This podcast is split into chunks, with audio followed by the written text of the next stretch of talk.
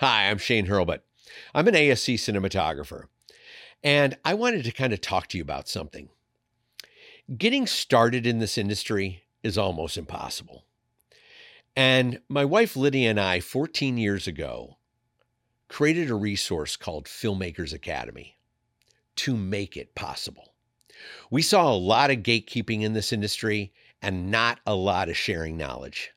So we wanted to pull back the curtain, give you confidence, teach you all the necessary skills to be an amazing, successful filmmaker, and package it all on this online resource that you have at your fingertips, on set, on your phone, on your laptop, whatever it is.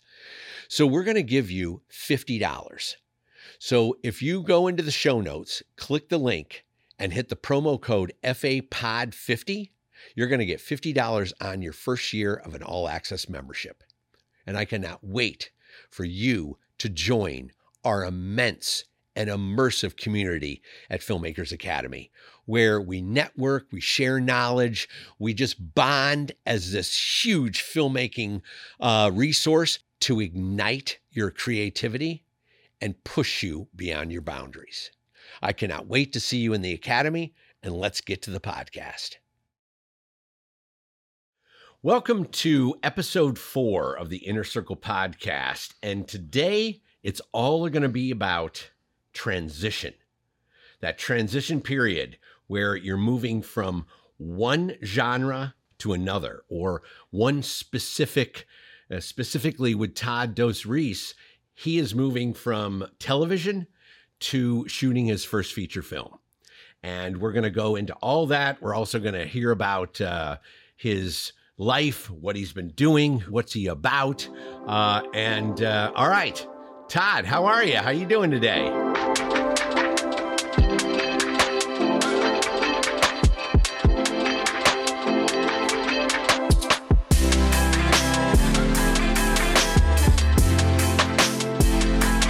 Todd, how are you? How are you doing today? Great, Shane. Oh, it's wonderful to have you on. Thank you so much for coming. So, for all our FA members that might not know who Todd Dos Reis is, give us a little cliff notes of what you got cracking. Uh, I'm from Massachusetts, New Bedford, Massachusetts. I grew up in a small Cape Verdean community. Um, started studying, looking at f- photography and uh, looking at um, television studios in my high school. Uh, that led me to USC Film School. Um, which led me to an internship with Russell Carpenter and then camera department up the ladder. Oh, fantastic. To, to where I am today. Nice. Yeah, I just got back from the Cape uh, and we were going to shoot in New Bedford as well. Uh, we were shooting on the Cape till July 4th happened, and then we were going to move off the Cape when the whole onslaught went down there. But it was so inspiring from a photographic sense that place. My god the images i was able to create there was was pretty special. So tell us growing up in boston that whole area where like you were talked about inspiration photography and everything. Tell me a little bit about your up, upbringing. Uh, well new bedford is an hour south of boston we're right on the water. So if you've ever read Moby Dick, it starts out in New Bedford, Massachusetts. Um, but basically, my inspiration came from I was at the movie theater every weekend. I loved going to the movies by myself or with friends. I was there every weekend. So in the 70s and 80s, I was there watching black exploitation and Bruce Lee films. So literally every weekend, Saturday and Sunday, seeing some of the great 70s f- films of, of black exploitation. I got to see you know the godfather exorcist when i shouldn't have you know because i was too young. Yeah. I was right along with you. Um, but yeah that that led me to photography and then uh, working at the tv studio in my high school. And my professor said hey if you ever think about studying this in college and he gave me a list of the top five film schools in the country and usc was one of them and I latched onto it. Oh, that's fantastic. So, what was it like working with uh, Russell Carpenter? Well, I I was with this company called Show Films. I did the internship, and then I became the production assistant. And when they started shooting this film they were doing, it was called Critters Two. I was basically let to do wherever I wanted to do on the set. So I would visit camera department, the grip department, the electric department to see where my in was going to be or if it was going to happen or which which department I fell in love with. And Russ's guys uh, just let me load magazines. I was like, this is the greatest thing ever. Oh I would take home BL magazines on the weekend and Arri 3 magazines and just practice loading. So I started loading for them and actually they they needed a loader. Eventually they said, "Hey, why don't we just pay Todd to become our loader?" And I became their loader on that movie, Critters 2. And Wes, Russ was great. I would literally just sit on the set and look at his lighting and do lighting diagrams. And I think I sent you some lighting Yeah. diagrams that I did, but that came from Russ Carpenter. I would just sit on his on his set and watch how he lit. And that's how I think I learned lighting. It was it was Oh, a fantastic awesome. fantastic start. Yeah. Yeah, I got to work with him as a dolly grip when I was because I made my work uh, way up more on the grip and electric Mhm. side, uh, and he was shooting a a movie that I was, um, you know. Literally wet behind the ears on the dolly, and not, you know, I was that might, might have been my second time at dolly, you know, and oh my god, it was. But he was so kind and and helping me through that process, which was which was wonderful. No, Russ Russ has been a, a, supporter of mine since the very beginning. Um, I worked with him all the way from when I started as a loader to a second AC, first AC. I worked with him as a camera operator, and he was the one, the first one to say, "Hey, I think you're you're ready for the ASC." So he was the one that said, "I'm going to write you a letter." I was like, "Russ, I don't think I'm ready." He goes, "No, I think you're ready." Oh, And that's that that led me into the ASC. So Oh, we're still really good friends. So, this episode is all about transition, and you have had some amazing transitions in your career. Let's take Entourage, for example. You started out as camera operator, and then you transition into director of photography.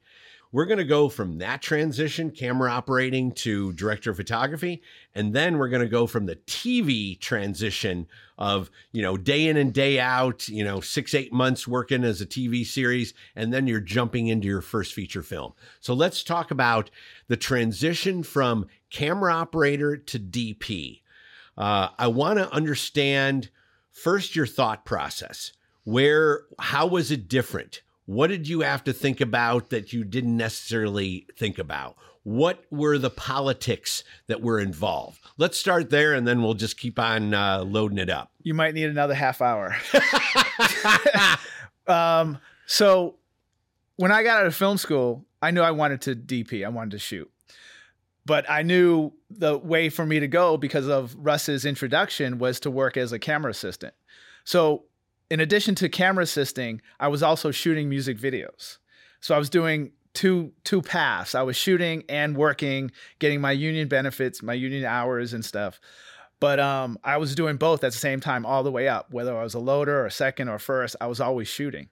So by the time I got to Entourage as a camera operator, um, it was the pilot. I we, were, we were on the pilot, and I was the operator, and uh, David Frankel was the director. We had a great time. It was you know Doug Ellin, the creator's first first try at it, and it was like amazing show. But it was like, it was I can never tell with pilots if they're going to hit or not. Right. And so I had no idea if this thing was going to hit.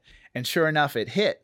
So I was operating on the pilot, but when they came to series, Steve Fairberg took over the show and he had Dave Perkel, ASC, uh, who was Doug Ellin's best friend. So he was he was definitely on the show, and they wanted Steadicam to be on the B camera. So I was out, but luckily Steve and I had gone gone way back. So he said, anytime I have a third camera or if there's a second unit, Sure. you're, you're you'll do it. So I was around for the first season uh, after the pilot, and then second season they figured out we don't need Steadicam. This is a handheld show. It's all handheld. We're going to do it 35 millimeter handheld.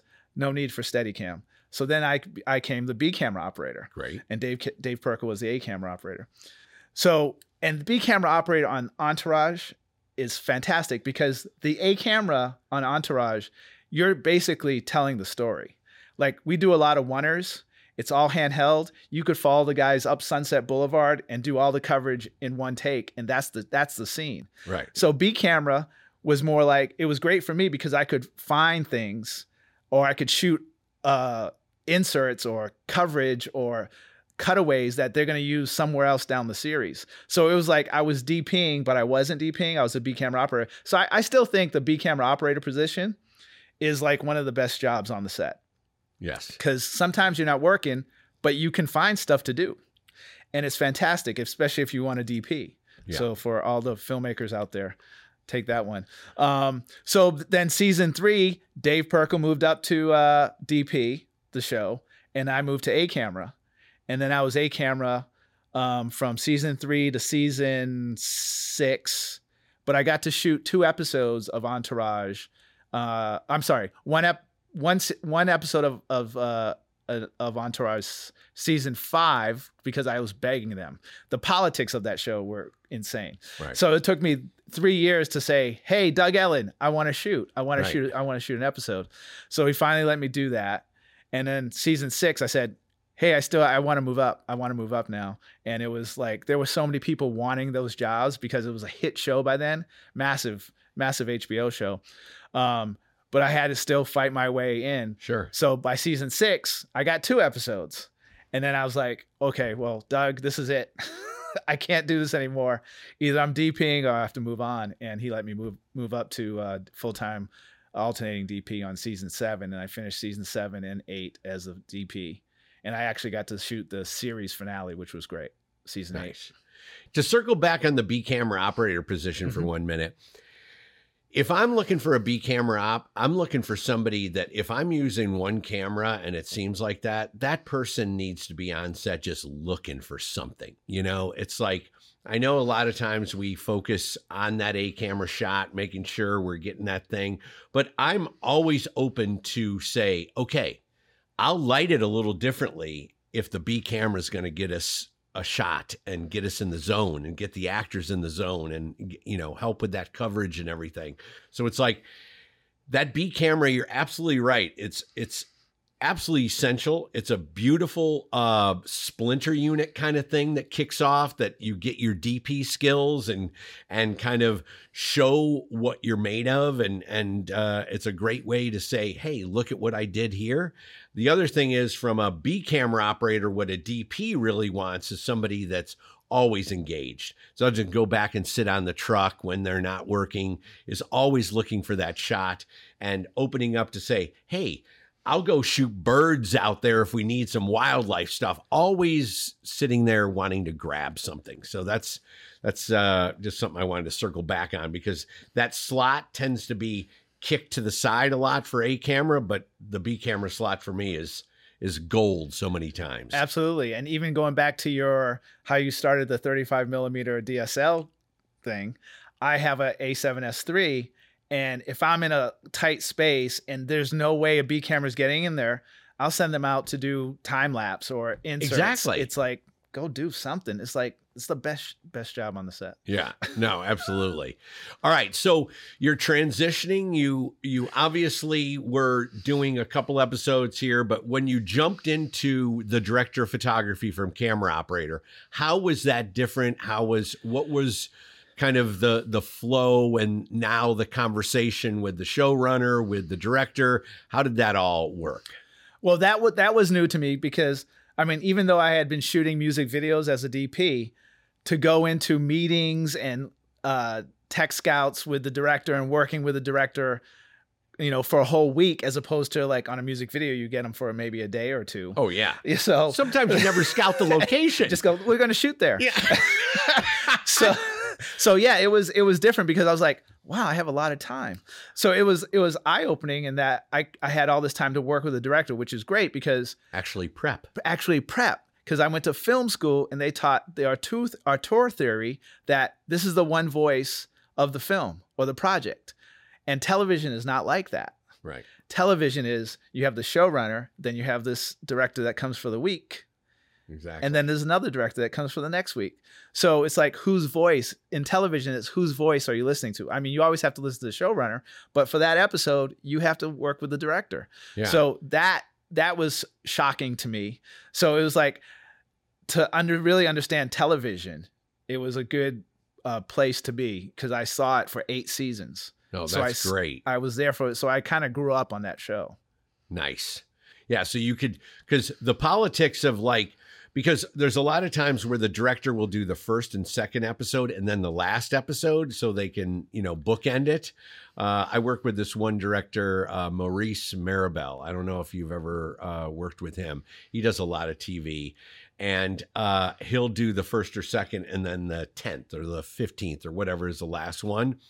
And he always says doing it that way because he's also producer on the show uh, and that's where i find like a lot of the director slash producers is something that's becoming much more prevalent now as well as the showrunner and they're it's so it's like now you're having three and four voices plus the other directors on the show right so navigating those waters has to be somewhat different. I'm trying to think about when I did Into the Badlands, I just had two directors. So I had David Dobkin and then I had uh oh god, Guy Ferland. So I had those only two directors to deal with um and I shot all six episodes on that first launch, but I I'm remembering like listening to David Dobkin about you need to keep the vision, you need to keep the scope, you need to you know listening to that chirp in my ear and then i'm listening to guy saying we're going to do this much simpler. We're going to you know get back on budget crank it out. And then i'm listening to the showrunner that's saying we need big. We need you know so it's like it's so what a what a uh, kind of hornet's nest to some extent. How did you navigate that? Well going back to going back to the pilot of of entourage uh, doug ellin and steve levinson were new so they had never done a show. This was their first show, you know? So I don't think they knew how to, uh, how much power they had at the beginning. Right. And they had so much input because, like, as soon as we started airing, it was a hit. Yes. And so HBO had a lot of input. Like, there were so many voices at HBO that Doug and Steven Levinson had to listen to. So it was that. But luckily, we had a great uh, uh, pilot director David Frankel, who did Devil Wears Prada, and I actually did the pilot of this new show called The Irrational with him in Vancouver. But David's a great director, so luckily they had him, and they had him as a producer on for the first Nice. season, so they had that voice. Great. Um, but by the time I started shooting, it was a free for all. It was like we had every, you know, everybody wanted to direct it. You know, HBO was still had all their hands in the every decision. What cameos are we going to have this week? Where are we going on location? You know, so it was a it was a big political uh, craziness on that show. Okay, so now you've transitioned from camera operator to DP, and you're in the world of television. Now you did also uh, a lot of TV series. Uh, I saw you did SEAL Team. How was that different than Entourage? Or Uh, was I'm- that all the same? I mean, SEAL Team, I just did. I came in to do. Well, let, let me go back. So, SEAL Team came because of my good friend Jimmy Muro. oh yeah, So, Jimmy Muro, the best Steadicam operator ever. I I have to say, if anybody wants to argue with me, you can.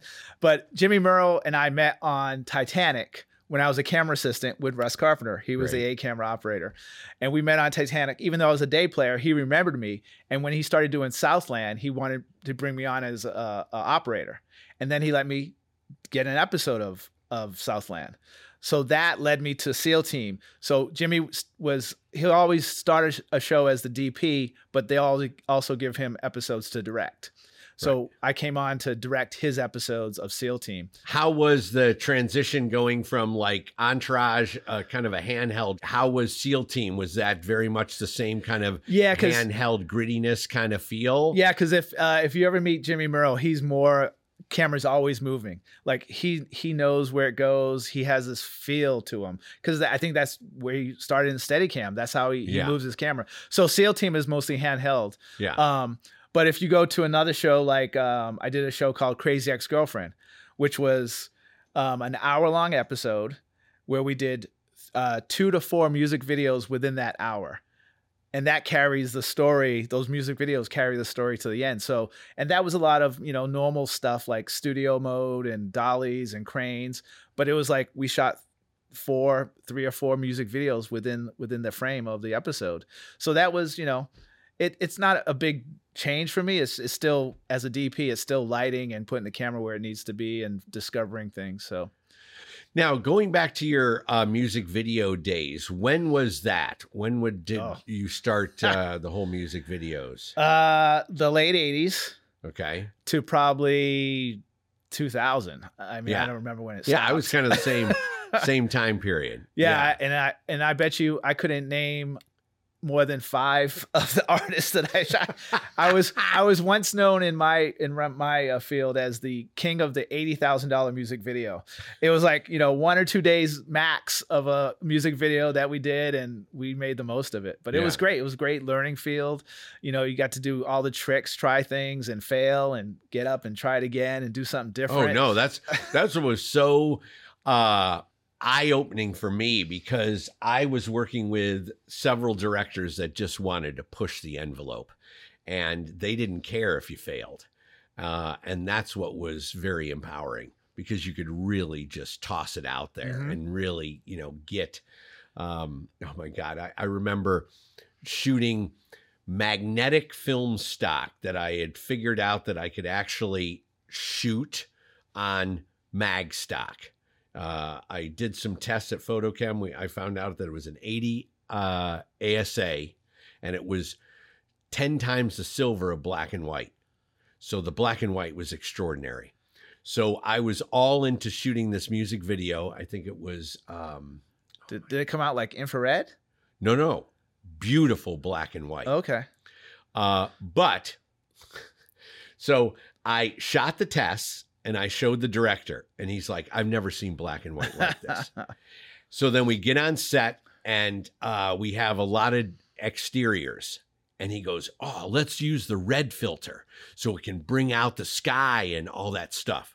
Guess what the safe light on the film was? Red. so we shot this whole music video. And I'm so excited. I call uh, Van Horn, you know, at FotoKem, and I'm like, "Hey, you know, how is this, you know, uh, footage? You know, it's I, I'm so excited. You know, they were all into it, and they're like, I got twenty thousand feet of black, and I was like, Oh man. uh, what? Oh. I did shoot with the red filter. He goes, "Oh, I should have told you. The red filter that the the safe light on that film was red." But these are the kind of things that happen, you know, in the music video industry Yeah. where you can just try that kind of stuff. And it was a complete failure. And we brought her back and we did it all over again. And I really loved that time period of experimenting, not worrying about failing and then sometimes what you thought was a complete failure was absolute genius and then you take it with you for the Right. rest of your career. How many how many of those things are still in your toolkit today? No, I know. It's exactly. amazing. I was telling somebody is like, I go, you know, one of the things that I loved about uh, music videos is you could create all these different environments. And I did this one where I would fire 7K xenons through beadboard. And somebody goes, You mean bouncing? And I go, No, no, no. I'm driving it through the foam. And they're like, what? right? But that light was powerful enough to be able to go through that foam. And the quality of the light was something that I, I've been chasing ever since, you know, and I'm trying to always emulate that that quality of light, you know. So it's like, yeah, it's these holdovers that you just Oh. continue that shape your career as an artist. Oh, I'm gonna I'm gonna test that one. I'm gonna test that one because I I mean Xenons. Russ showed me a Xenon. I don't know Pet Sematary two. Oh no, Lawnmower Man. Russ did Lawnmower Man, and he started using these Xenons. and Yeah, nobody uses with them anymore. Oh, I use them. I use them all the time. I love I still them. use them. Yes. Oh, absolutely. They're yeah, it's of my favorite crazy when you bring those out. When I'm like teaching young students, they're like, "What the hell is that?" That's the It's first thing I like- do. The It's like, where can we get a Xenon? yeah, Wherever I'm on location, where can we get a Xenon? that's awesome. Okay, so we talked about your transition from camera operator Mhm. DP. Now we're going to move on to your first feature. hmm Now, when I made the jump from music videos to the Rat Pack, that was a huge learning curve for me. I had been going like, you know, kind of telling stories, but not with music videos. It's much more of a liquid environment, right? Never thought about continuity, you know, because you never really have to think about it. Uh, you all of a sudden, you know, equipment lists and all that stuff were things that you did for music videos and commercials and stuff. But the whole like moving from television where you're on a very hectic schedule. You have to move very fast. Uh, and now you go into the feature realm. And now it's not so much, I mean, maybe it was the same, you know, page count that you had because your budget wasn't the the biggest on the blackening was a 5 million or something Yes. like that, right? What did you do in prep that was different than you've done in TV? Mhm. What did you do uh like did you do any testing? What, was the different experience for you? How did that transition go? And what um pointers and like golden nuggets can you give to our members that are looking to transition? And i'd love insight on that I need to write down all those questions that you asked so I can answer them all. Let's start with the first one. We'll go with the first one, which is what was the prep process and how was it different? Um, I think television prepared me for uh, this film. Like I said, I went to USC Film School, so I studied how to make a, fe- a feature film. Um, and television, it goes by so much faster. Like you have so few days to do it in, and I think the the hectic television schedule helped me with this movie because I mean we had 20 days to shoot and usually I'll have you know what eight days of prep and eight days of shoot on a television series. So that's on, that's 16 days, but that's prepping and shooting. Right. So luckily uh, we had enough prep time for the blackening. Um, so that didn't that that didn't bother me at all. How many weeks did you have? Uh, I think it was three weeks. Okay. Three weeks of prep, and I had a great director, Tim Story. Okay. Um, and he's a master at comedy, so I had no problem handling that because I I could just let him have that, and I basically handled the drama or the horror lighting. I wasn't going to do anything comedy wise. I was like, Tim, you handle the comedy. I'm going to do the drama on the lighting. There's not going to be any comedy lighting in this. Like, I don't want to. I want to have people like squinting to see stuff. Like, I'm not going to make it like, oh, it's super bright. It's supposed to be funny. No, I'm not. I'm not doing that. So, luckily, we worked together well. We had done Great. a few pilots together, so we knew each other, and we knew each other from USC as well. Um, so that was uh, easy transition.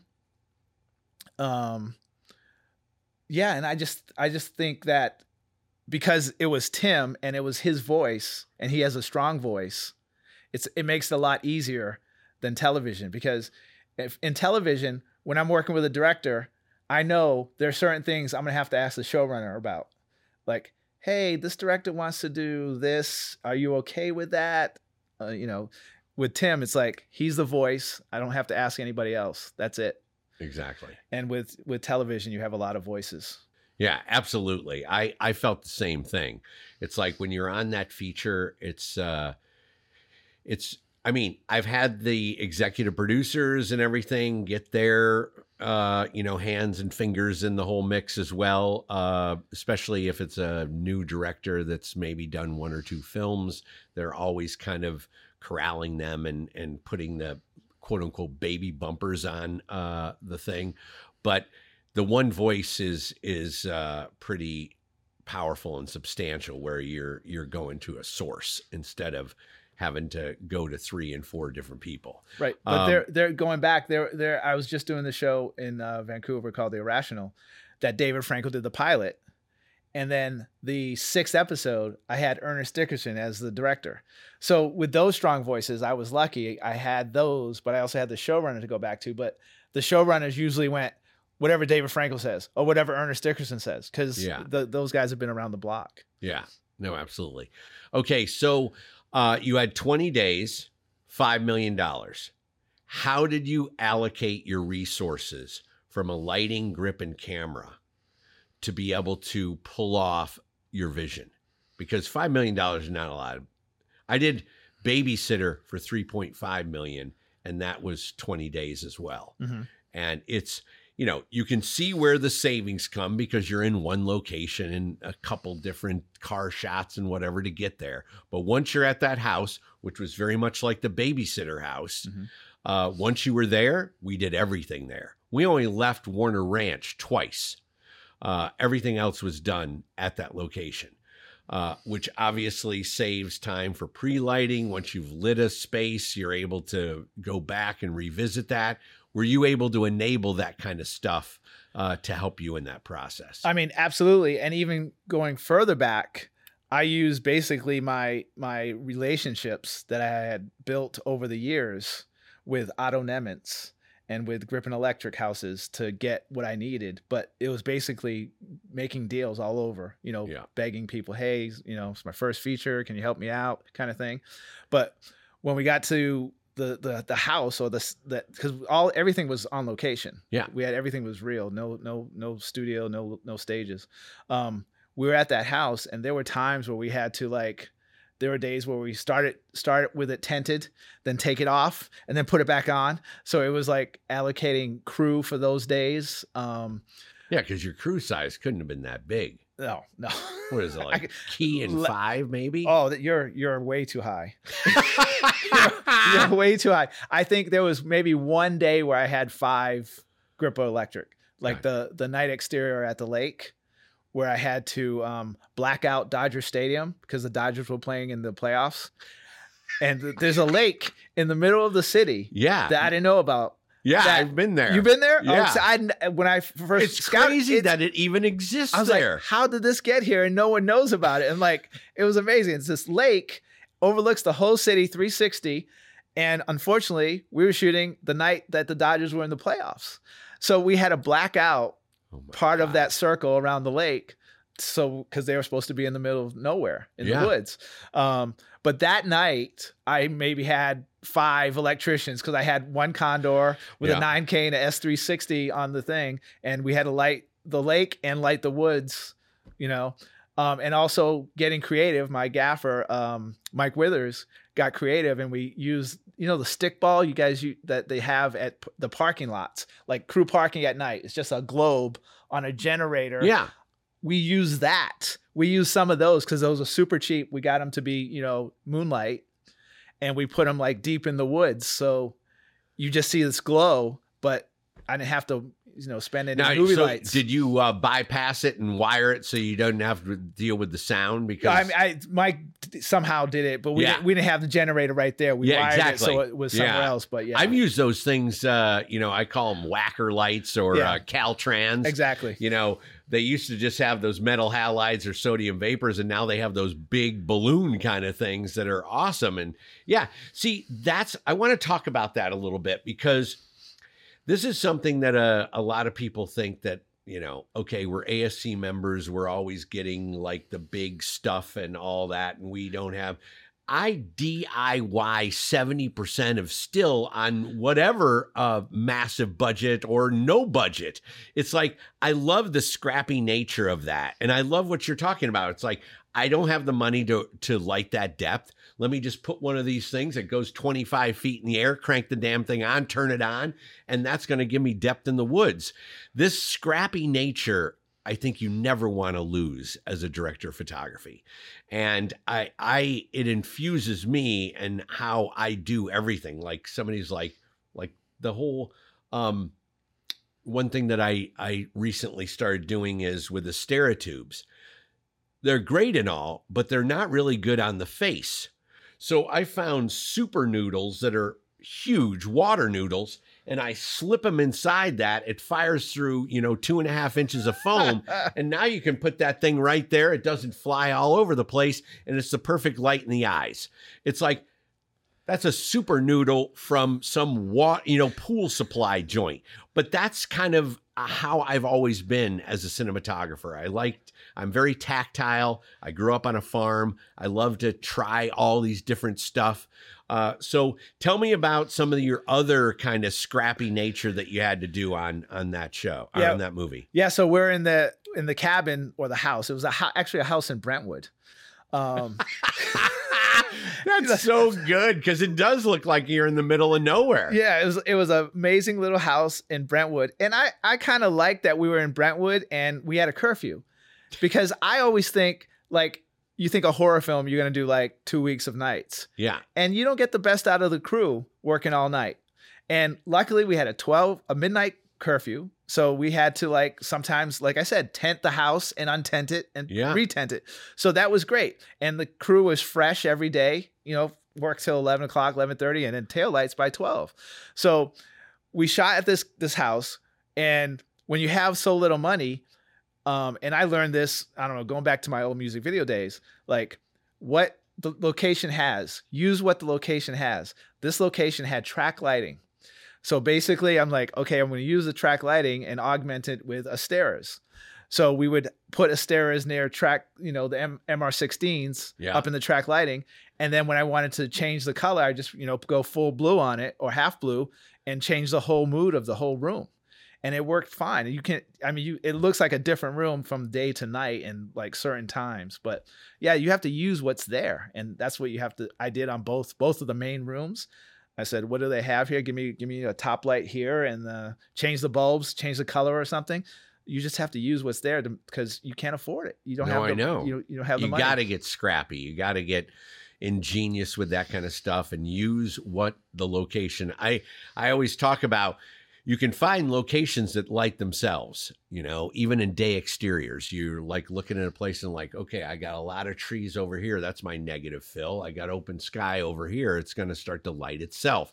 You're also looking at that when you're picking your locations as a house like that Mhm. thinking about okay what does it have what can i utilize and what can i take from my cinema tools like you said take the mr16 track light that all they're in many homes and just use some gel Mhm. and use some maybe even uh, you can you know use like even little honeycomb discs to stick in there so it goes exactly where Mhm. you want it doesn't fly all over but it's it's uh, more that uh, kind of DIY style that uh, you got to pull out when you when you're doing these kind of you know lower budget things.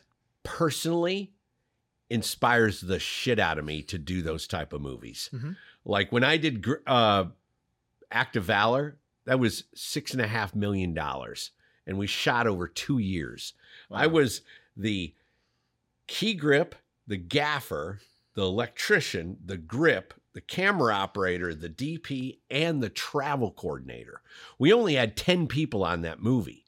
Uh, so I also I booked all our flights and booked all our hotel rooms, and that's that's kind of how we flew all over the place. But that's the you know it's there was something that was so visceral about making that movie. And then when I went to babysitter at two, at three and a half million, there was that same grittiness and just trying to make it work. And and that's where I think our brilliance comes out uh, when we're you know kind of have to think on our feet. Curveballs are thrown at us. How do you react?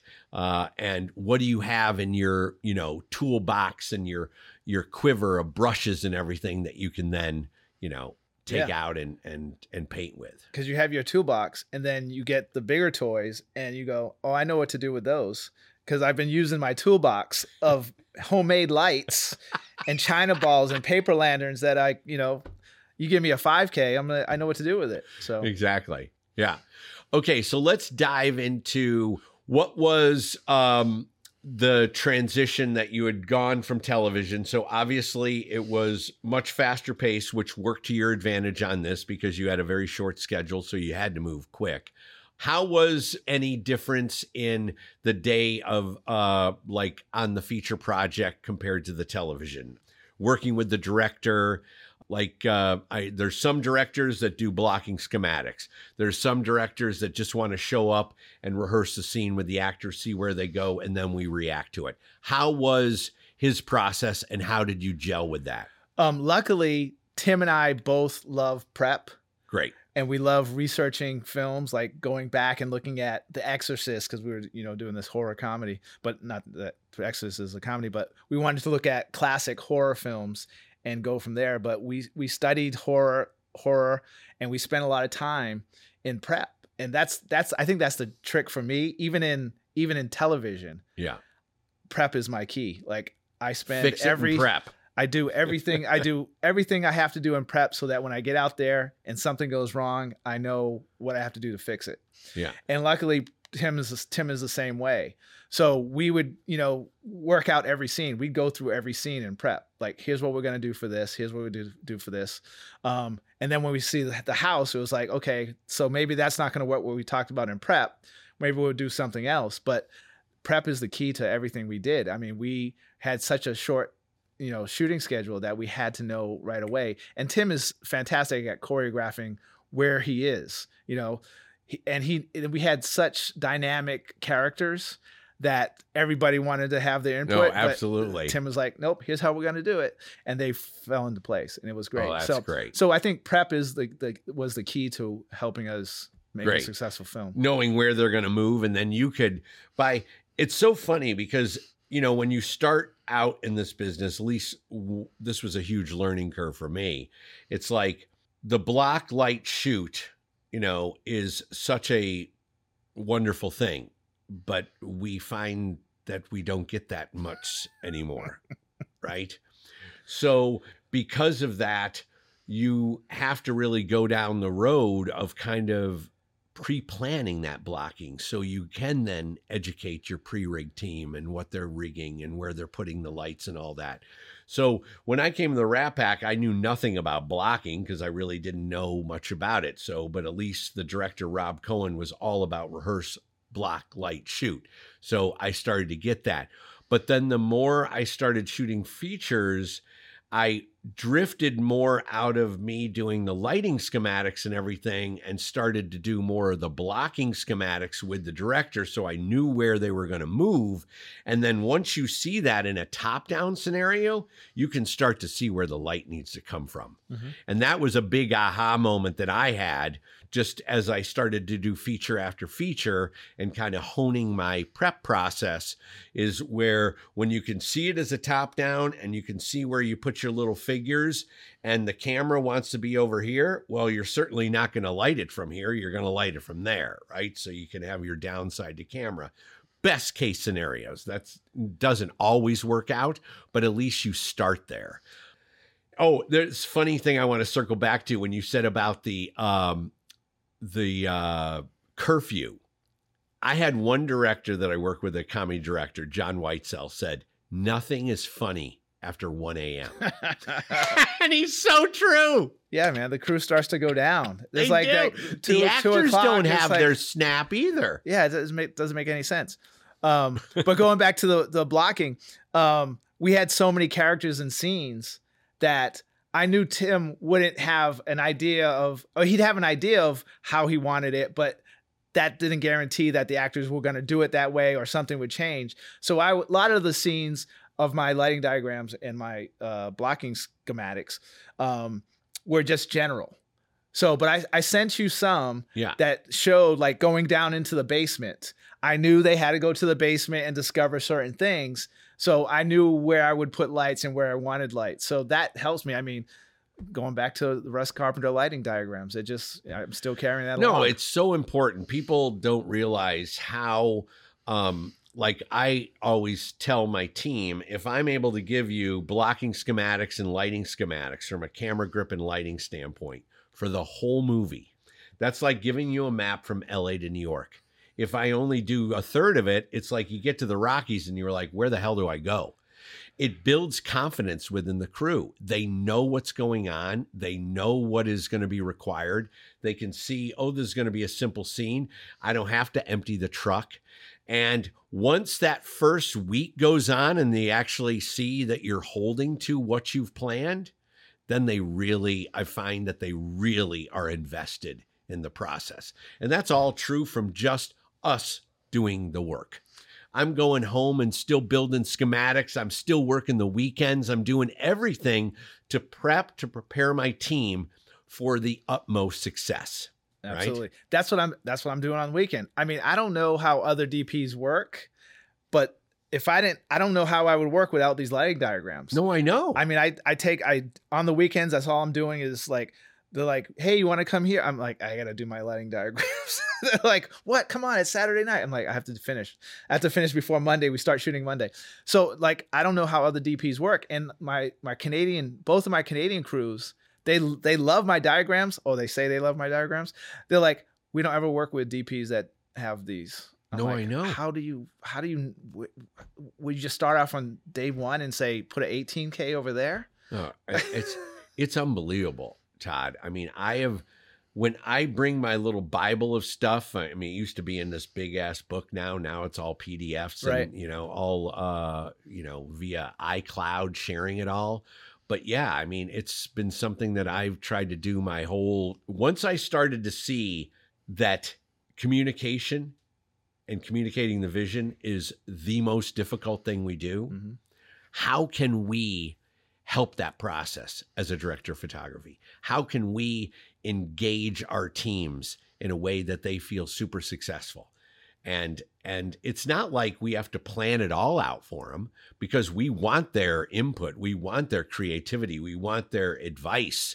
They've been there. They, you know, I I love asking, you know, my gaffer, you know, so what do you think we should do here? And you know, but having a plan that shows where they're going to be, where they're moving, all the different angles that we're going to do.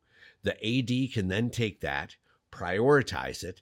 She sees the sh- he or she sees the shot list. Okay, this we can do in half a day. It, it starts to educate every member of mm-hmm. the filmmaking team to be better and more confident in being able to deliver the days. And I tell my grip, electric, and camera. I give it to all everybody Yes. in the, all three departments, and I say, if you have a better idea or think of something, please let me know. I don't care who comes up with the idea. I get the credit, so it doesn't matter. Tell me what tell me what you think. I'm always open. I, I do my drawings in pencil, so I can erase and put something else in there. I'm it's it's I, I just love doing it. Nice. Okay, so let's dive into the blackening a little bit. Um, obviously, it's a comedy horror, which I loved that you did not go into the comedy lighting scenario. I loved that you said you wanted people to squint because I was squinting while I watched it. So, uh, success. Tell me about uh, did you and the director uh, put together a lookbook? You said you watched features. Um, what were your references? Uh, let's just dive into that for a little bit. Yeah, during prep, we we, you know, like I said, looked at a lot of horror films. Um, we did put a, together a lookbook that we shared with production designer, art director, ads, everybody, so they can see what we were trying to do. Um, but yeah, that's that was our basis. I mean, that was three weeks. I mean, I don't think I finished that lookbook till the day before we started shooting. So it was like right up to the last minute. We were always like, "Hey, what about this? Let's look have this look for this location." Um, we were always at it. So you formulated the lookbook, you've done that. So when you went into the house interior, because it was very dark in there, and um, and the way you were able to bring out every member out of that darkness. So I felt what I loved about it is you didn't know the geography.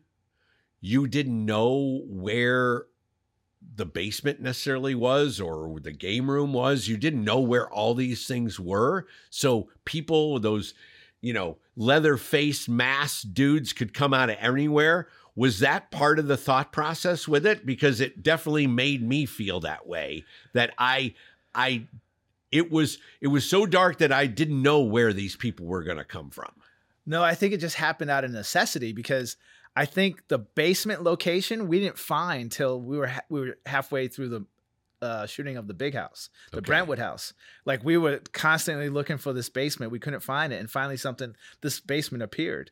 So I think that just is the genius of Tim's story, where no, they have to run this way to get to the basement, and they have to go that way to get to the game room, and that way's outside, and this is where the laundry room is like I I don't know if you were I was never confused the first time I saw it. I was like, okay, I know where he's going. No, no, exactly. But then when you got into it with the characters and everything, you lose the geography, which was, I think, part of your mission when you started with them. You didn't necessarily know where everything was.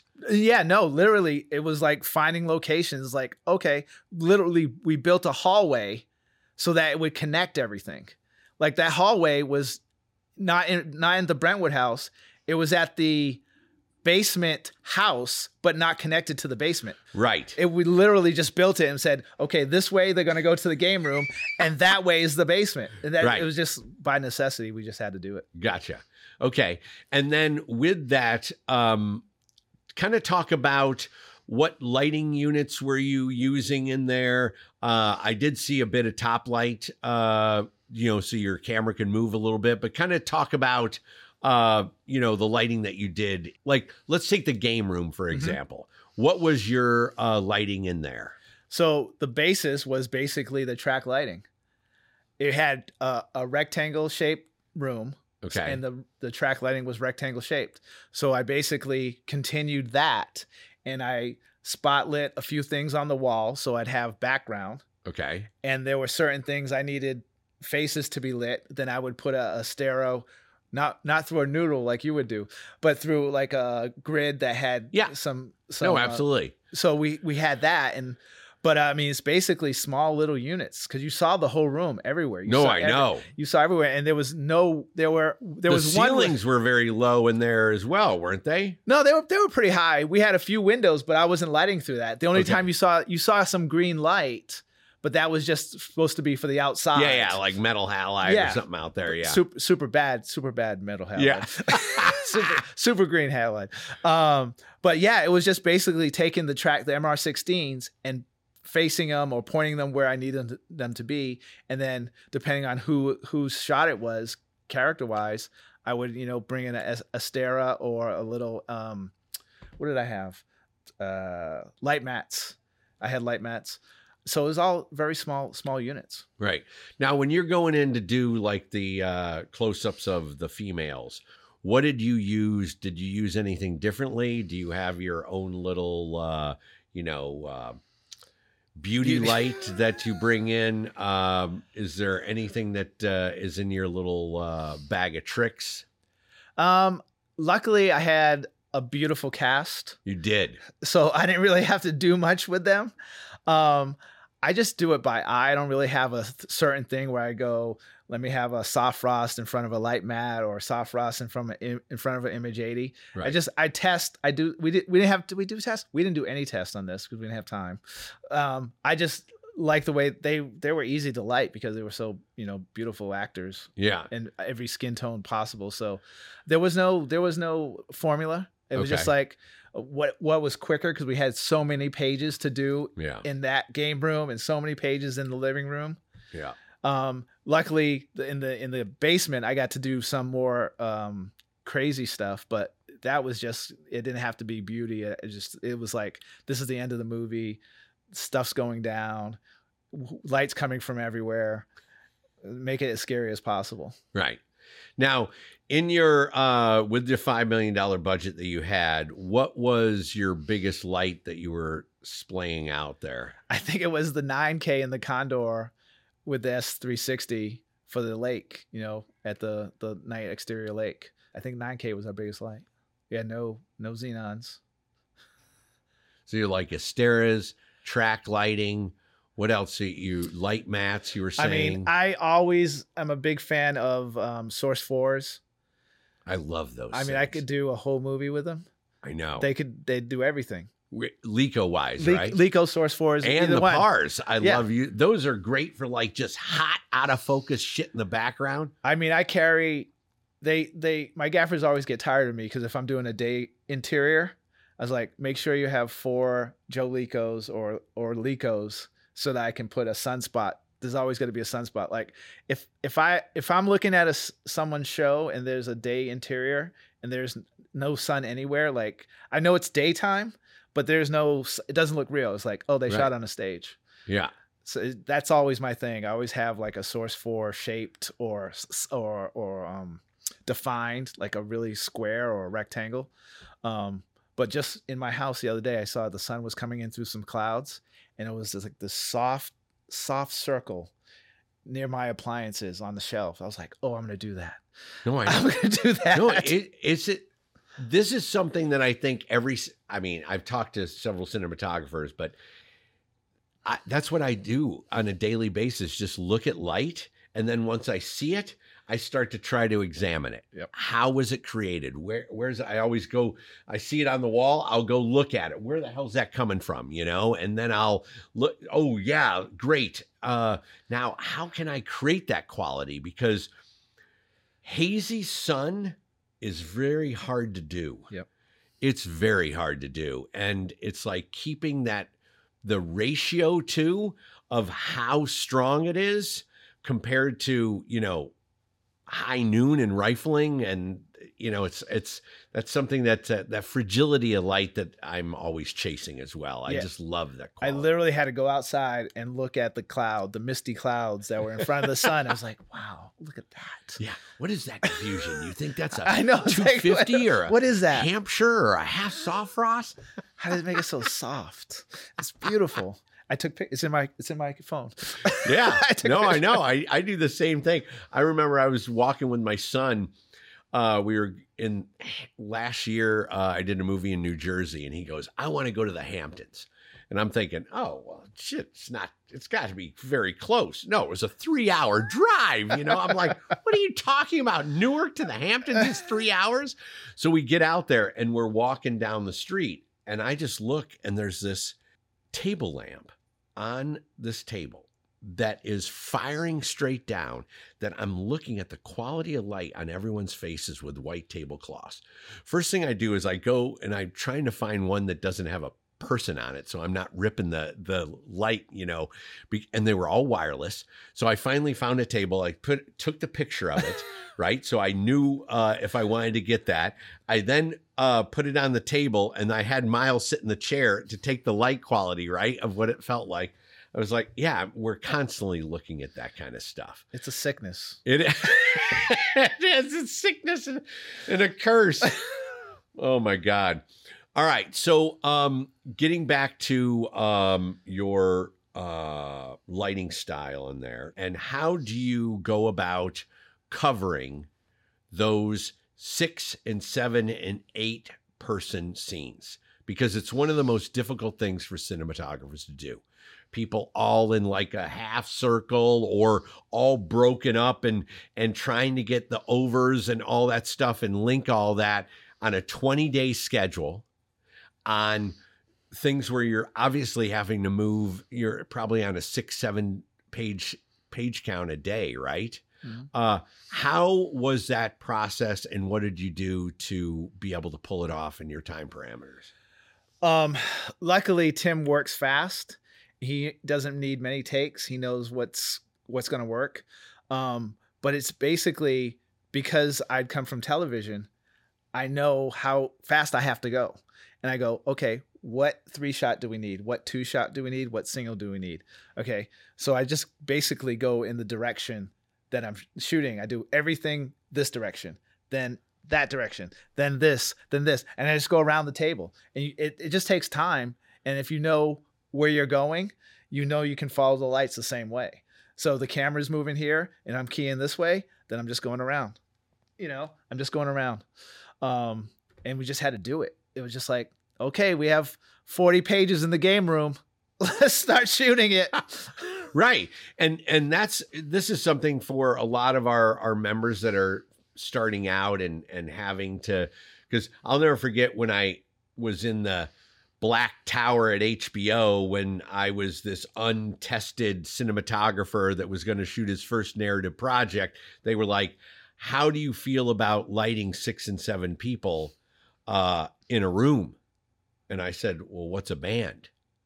Right? Band same thing. And they're like oh yeah. You know and i go uh but it is a difficult um process. And i think helping our members teaching them how to do it like i love your whole process of i mean we've all been kind of taught you shoot the master and then you go in this direction go in that direction but there's so many times where people are at say a table they get up they move that alters the the line then you're uh you you have to adjust to it. But it's it's kind of nice hearing your process of of how you like to work and you're taking it in basically blocks and you're saying okay who's the main driving of this scene? Who has the most dialogue? All right let's group two or three people together so they can feed off of that one person, the banter back and forth. And maybe that banter is across the table or off to two sides, but then you can kind of start to formulate those uh you know your shot list Yeah, and basically I, I take that master and I put it in my head and go, here's where the master was. Where do you need to chop it up? Where does it need to be cut? Who gets a single? Who who can live with a two shot? And just cut it up that way because I um making a joke of it, but it was about 40 pages in that game room. wow I mean, it was, and then the living room was probably another 20. So it was like, no matter how many days we were in there, it was like, wait, we're still shooting that scene? it's like, yep, and here we go. And th- don't worry, they're going to run in the hallway next. Oh, like, thank God we get to get out of here. You know, so it's, it was just one of those days. what But, was the the size of that game room um, it was probably 13 by 20. Yeah. gotcha. Yeah. And, and the and the the living room was was was huge because it was like a big one Yeah. big room. Yeah. and the kitchen to the basement was separate. And were you shooting two cameras?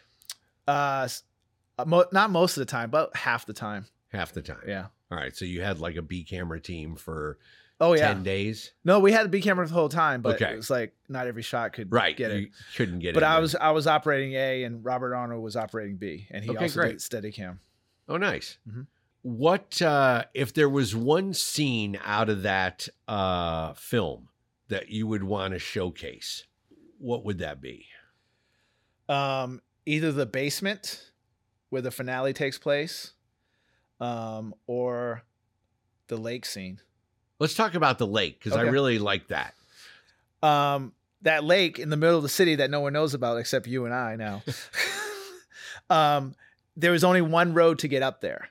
And we had I think it was like a 60 or 80 foot condor, but there weren't many places to put the condor. So you drove up the road and that was it. You couldn't go anywhere. There wasn't like, "Oh, let's take it around so we have backlight." It was like, "Nope.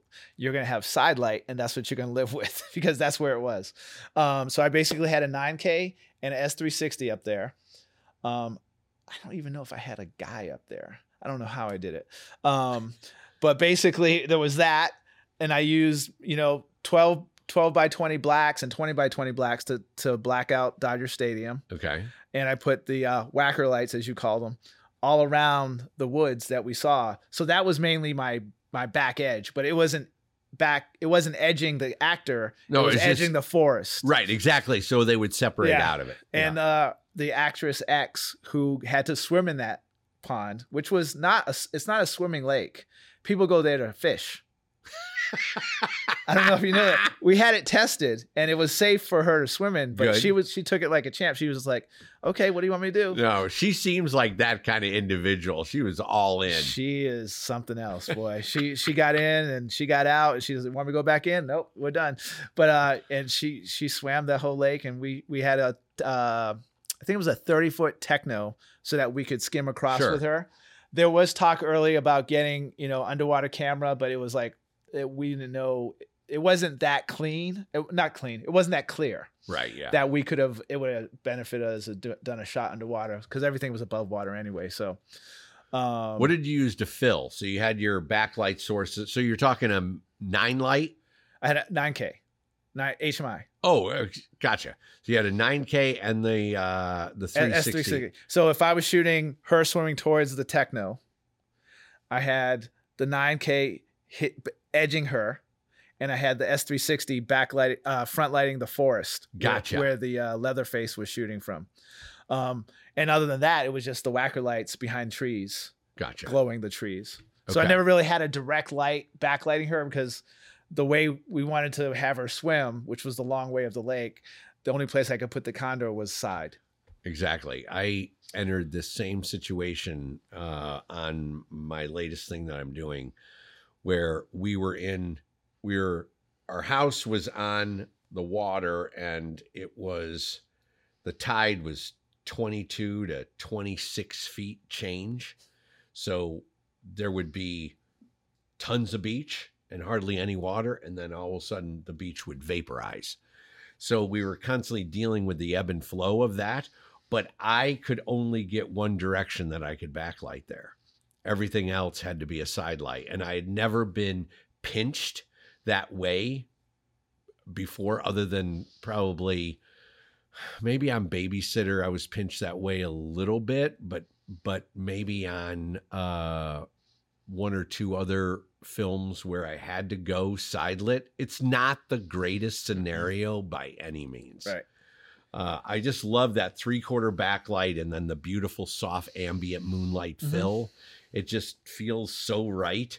And this was hard to get my head around doing it that way because it was basically you were locked by the location. Right. Yeah.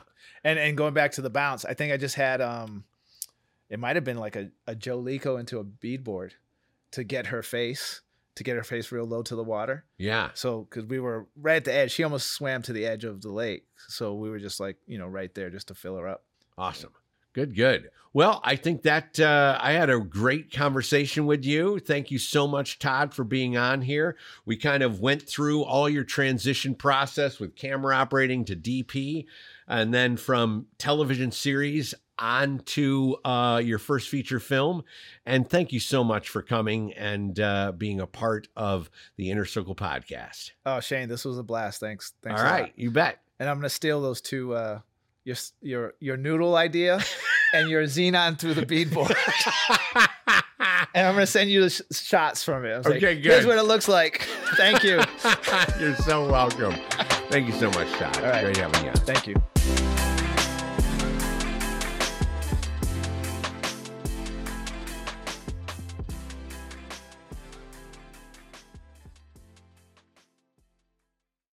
Hi, I'm Shane Hurlbut, and I'm an ASC cinematographer. And my wife and I have created this incredible resource called the Filmmakers Academy. And we'd love for you to download and rate our app. If you're a filmmaker, do yourself a favor and download the Filmmakers Academy app today. It's available wherever you get your apps, most notably the App Store, Google Play, Amazon App Store, and the Roku Channel Store. The app includes everything on the platform for all access members, and from content to community and coaching opportunities, everything you need to master your craft. So download the app, and this is the most important part be sure to rate it. Rating us really helps us spread the word and enhance our rankings in this dedicated app store. So if you love what we're doing, this is a way to show it. Together, let's take your career as a filmmaker to the next level.